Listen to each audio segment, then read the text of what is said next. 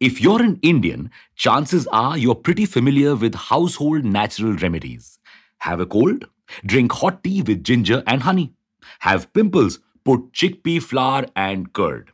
Want to boost your immunity? Have tulsi and turmeric. There are hundreds and thousands of such home remedies that have helped Indians heal throughout the ages. So, it is no surprise that the nutraceuticals market has flourished in the country. Welcome back to Revolution Read On, a daily podcast where we break down one story from the world of business and finance. Click on the subscribe button to never miss an update from us. Here's your story for today. Nutraceuticals are any food items that provide you health or medical benefits, which for us in India is half the items in our kitchens.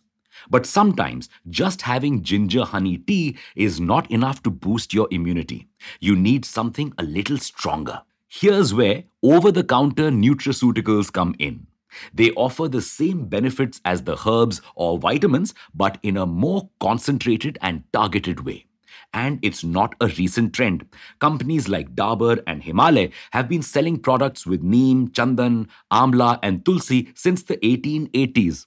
But these products gained much more popularity with the launch of Patanjali in 2006. You see, Ramdev Baba had become synonymous with health for so many that his brand quickly gained traction. However, even Ramdev Baba could not put nutraceuticals on the chart the way the pandemic could. Preventive medicines and immunity boosters were now the go to mantra. Plus, our fast paced life now also means that we don't often get proper nutrition. Most people are so tired by the end of the day that they usually rely on fast food or order in. Nutraceuticals provided a quick and easy solution for all these problems. The Indian nutraceutical market is set to grow to be worth 25 billion US dollars in the next decade. And this growth is not just restricted to India. The world is adopting nutraceuticals. The global nutraceutical industry was worth 382 billion US dollars in 2019 and is expected to be worth 755 billion US dollars by 2024. Impressed already? But wait, this industry has a lot more potential for growth, especially in India. Wondering how? India is one of the top three suppliers of medicinal plants and herbs across the world. And with the Western world embracing nutraceuticals and adaptogens, which are herbal supplements that help the body adapt to stress, India can make a fortune in exports. Already, Indian companies export nutraceuticals worth 3,000 crore rupees, and this number is set to grow to 10 to 12 crore rupees per year in the next five years. Further developments in this area can help India become a world leader in nutraceuticals. For instance, we could adopt more scientific methods of farming to increase the yield of our crops.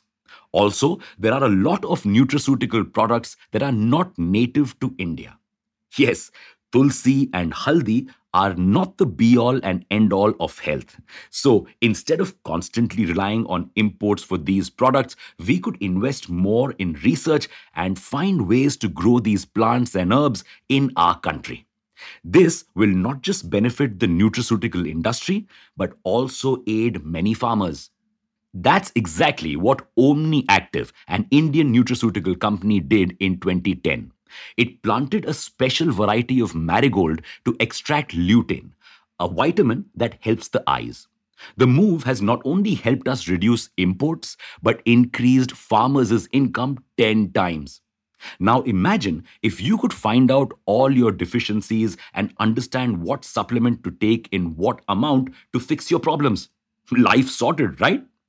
With the help of AI, the nutraceutical industry could manage to do exactly that customize your nutrient intake to make sure you're always at the top of your game.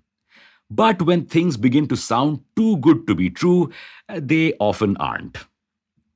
One of the major problems facing the industry is the lack of regulation.